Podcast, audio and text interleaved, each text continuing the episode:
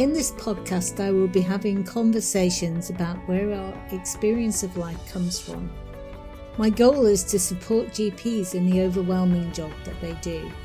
The good news is that you can hang up your superhero cape and let go of needing to be everything to everyone. Great. So, today I'm catching up with a GP colleague and great friend who I've worked with for actually more years than I care to remember um, in general practice as well as in the PCT many years ago and CCG in the areas of uh, GP education, mentoring, and clinical leadership. So, hi, Melanie, it's great to talk to you. Hi. And I'm hoping that you can uh, give our listeners some idea of how you manage to balance your busy life as a GP with some of the other roles that you're involved in, as well as, you know, busy family life. And um, how you manage to kind of sail through that and continue to thrive, even if it doesn't always feel like that.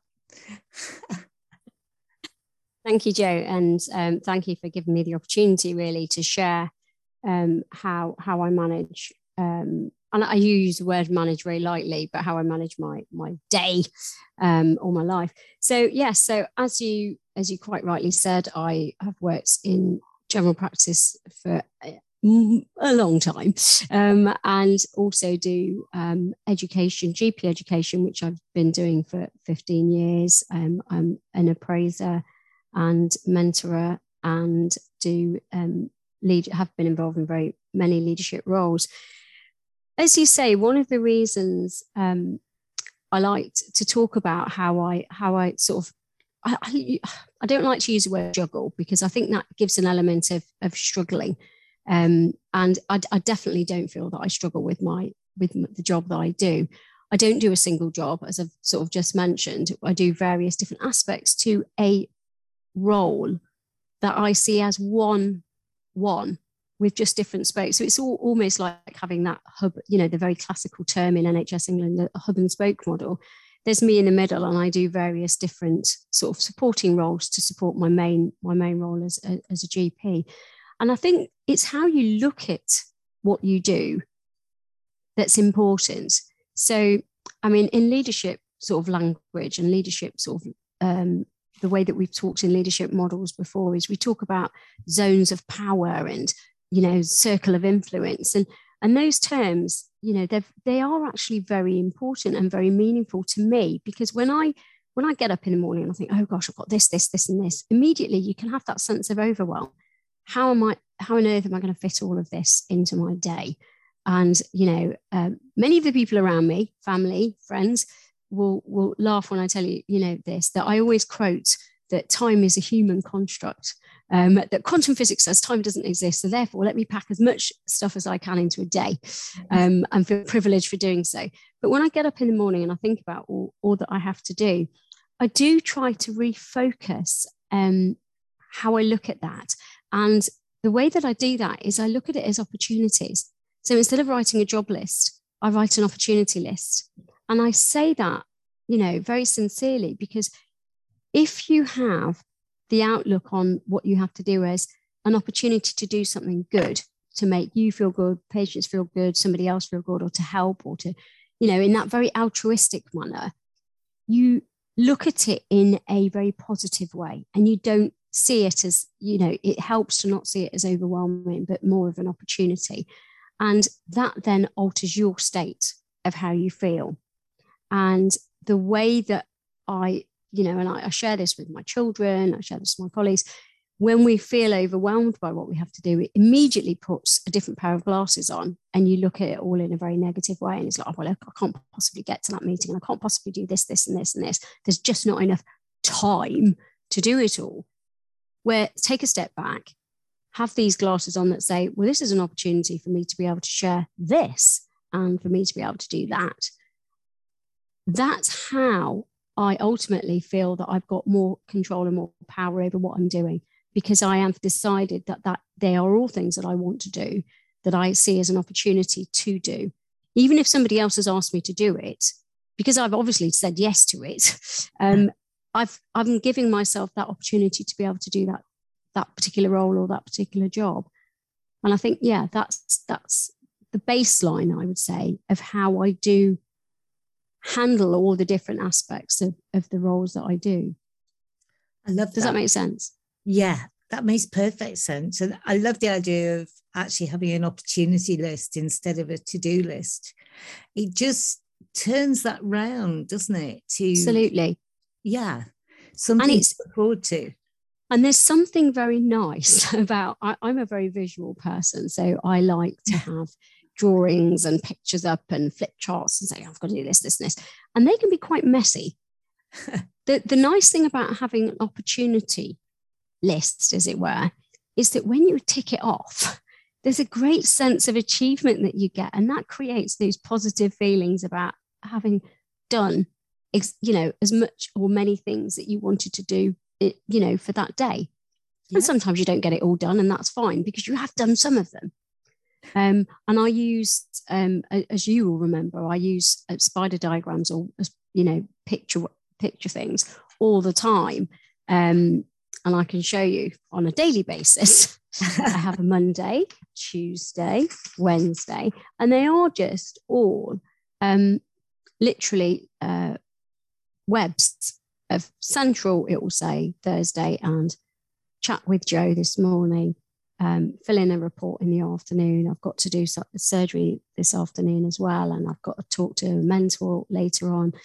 And it, they're all opportunities for me. And the moment I've crossed those off, I can feel good about having achieved that part of that that that list, as it were. I mean, they're not literally one, two, three, four lists. They are spider diagram lists, but yeah. they, you know, they help me from an emotional perspective feel good about the amount of work that I'm doing. So I don't see it negatively. And it's been quite a helpful concept uh, or, or, way of describing what you need to do with my children. So, yeah. you know, they might be doing their AS level exam work at the moment, but they've got an opportunity to walk the dog around the block, which will make the dog feel good, but also get them some fresh air.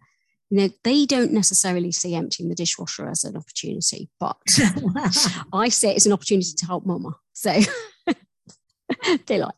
Um, so yeah, it's it's as a concept, I think it works no matter whether you're talking about doing a, you know a general practice job or whether you're talking about trying to settle your day for exam revision or whether you're talking about trying to work out how many meetings you've got to work out in a day.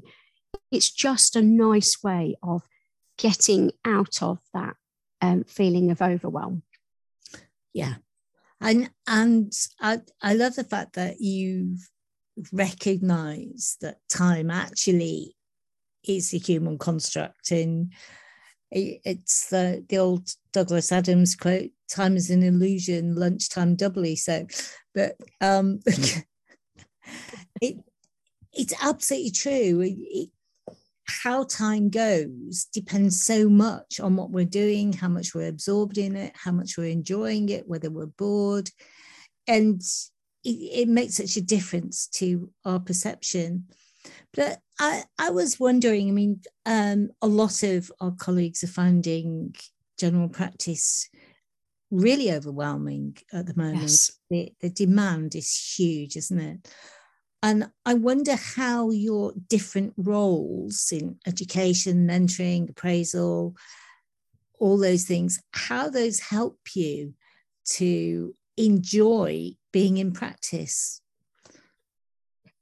um, very much so, they, they do. And part of that is through recognizing, again, like I said before, seeing them as opportunities yeah. of it's it's like when we when we do when we're at medical school and one of the ways that you learn consultation skills roger neighbour is is housekeeping and you know you have a patient they you know offload everything to you you take it all on you support them you help them and then that can leave you feeling quite you know, emotionally exhausted. And yeah. so you housekeep, you do something else. And I use that concept in what I do generally. So my housekeeping, if you like, in general practice and how I manage it is thinking, well, I haven't got to do this all day today because at lunchtime I'm having a chat with Joe, and in the afternoon, uh, in the, uh, I've got a 20 minute slot to do X, and it keeps me focused and that role varied. So yeah. I'm still concentrating when I'm actually in surgery, but I know that when I get to the end of my surgery, my last patient, quarter past four, and I'm done, I can leave the paperwork, but I can go on to do, um, you know, look at the educational event that I've got planned for next month and start doing a bit of networking for that. And that's something to look forward to then at the end of the day. Yeah. You know, and don't get me wrong, sometimes, you know, we forget. And because we're humans, it's okay to forget. And it's okay to, you know, lose your way and then get off the track of thinking, okay, this is great. It's an opportunity. I'm so busy. Um, we you know and we can have very very stressful days. And i you know i've had a few this week where you know for one thing or another the day job itself has been very very busy. Um, in fact i was talking to a colleague yesterday and i was like oh my gosh it's been so busy. I can't have i haven't got time to think. You know and he said i hear you. You said time. And he said you need to listen to gandalf. And i said what? Um, and he quoted um, it's not for us to choose the time we live in but to choose what we do with the time that has been given to us. And he literally said it in that sort of voice. And I went home and I said, Oh my God, that's amazing. You've got to text me that. I'm going to go home and share it with my children. but it's a, it was it was very powerful in that mm. just that two minute conversation, jokes aside, that two minute conversation did make a difference to me.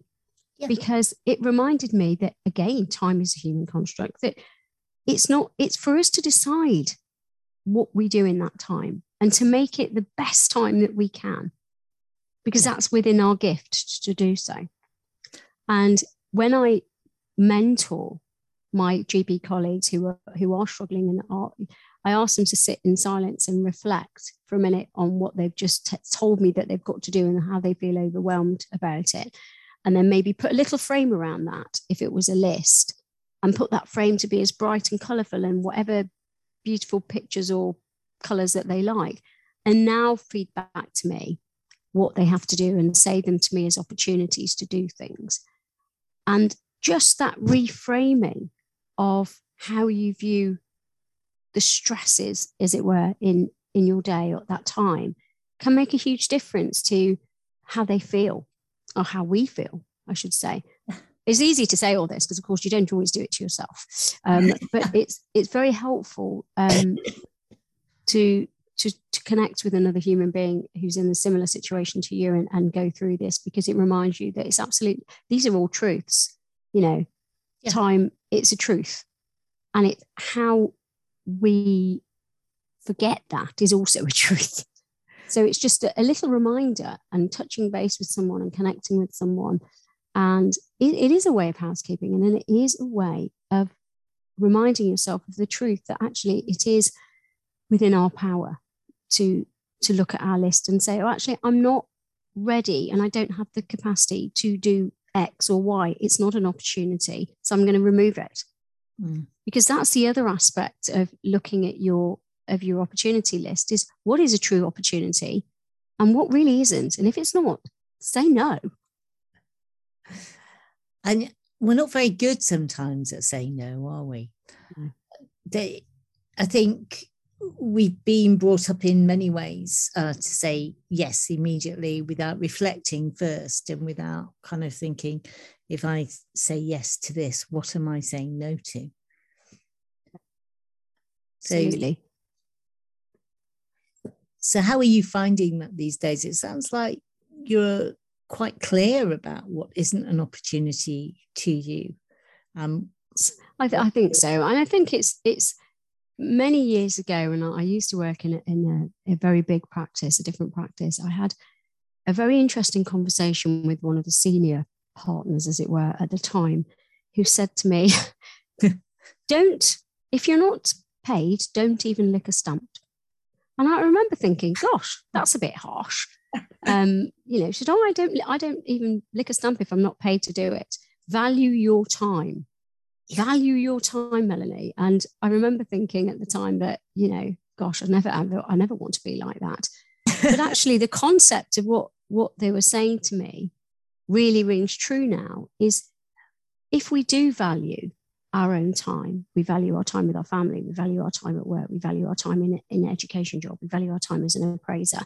If you do value your time and the value and the word opportunity are linked together, mm. it is much easier to to be able to look at things in a positive way no matter how busy you are because you do you are valuing what you're doing when you put a value on yourself and you give yourself self praise and you give yourself self um, you know self love yeah. you are much more um, you feel much more comfortable and happier in yourself and we know that the evidence because a lot of people like evidence as we've spoken about before the evidence is always when you feel good about yourself, you are much more productive and you are much more effective when you feel good. So, you know, five minutes giving yourself a bit of, you know, self care and self love is, is massive for me. And I've, I've myself have been listening to, to podcasts on, on this very topic. And I, I've taken up this every, you know, as a housekeeping, five minutes of self praise, you know, self praise. Well done for doing that.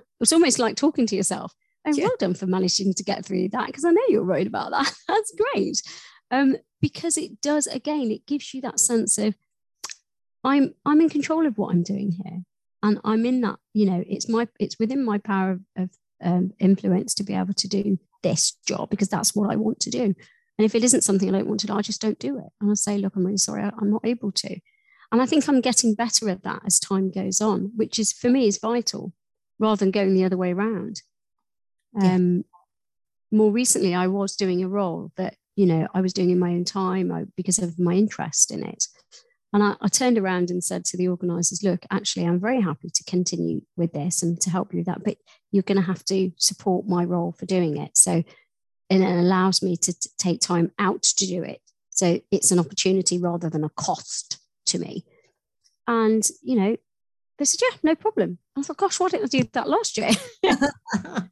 I to do it and I didn't do it. So yeah, it's it's it's about taking a bit of time to reflect really yeah. and see what I've done, what where I'm at, and just checking in.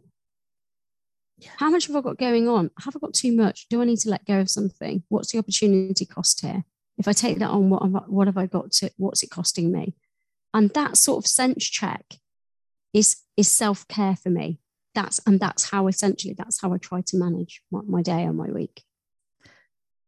Yeah, that sounds very effective. And uh, kind of you alluded to uh, money in terms of the value of your time, but this isn't all about money, is it? I mean, no. money is also a human construct. Uh, yeah, absolutely, absolutely. So it's valuing the opportunity and thinking about opportunity cost rather than financial cost, which may be involved, but isn't nearly as important as the opportunity cost.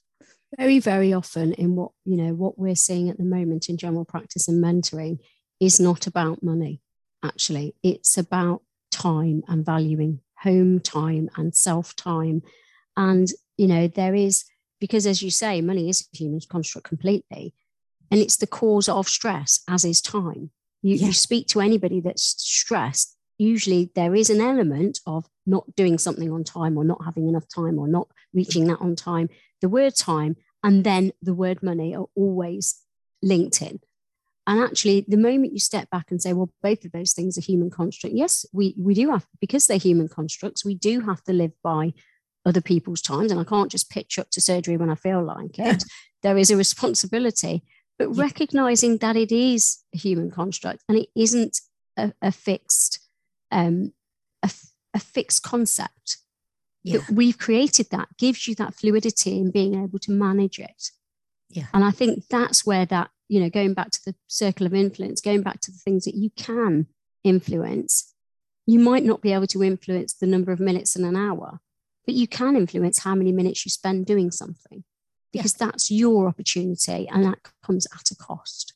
Mm. So it all, it, you know, for me, it's all about reflection and looking back on take a step back for a moment look at what you've got to do what the opportunity cost is how much time you've got and then recognizing that that's within your influence to change yeah and uh, i'm interested in the um, in the impact of flow on time as well. So that sense of being in flow and being outside time. So you might have a time limit around it, but you're not focusing on that. You're so in the flow of what you're doing. And that could be talking to patients, sorting out their clinical problems, it, or it could be planning a workshop or an educational event, whatever it is. And yet there's a, part of you outside that that is kind of keeping time. Am I making sense? Absolutely. There? And I, I think you've hit the nail on the head there, as far as I'm concerned. That's exactly how I feel. Like, you know, often feel like you're within the constraint of a certain time, say, for example, in surgery, but it, it is very fluid. And how you manage it. And, you know, we've all been in those conversations where we've got really into a conversation with another human being, we've connected, and we've completely lost track of time. and you know, all of a sudden it's like an hour later and you're thinking, oh my gosh, I was only going to talk to you for five minutes. and that's because when we're really in zone and in connection with somebody else, you do lose, you do literally lose track of that human construct of time. But the, the valuable part of that is the connection that you've made. Yeah. So yeah, absolutely. I, am a, a big, big, big believer that, you know, we shouldn't be fixed to time, that it's there to guide us, not to to constrain us. And the moment you realize that, I think you have a real sense of freedom and a sense of power over your own management of your own day. Yeah. Yeah, I think you're absolutely right.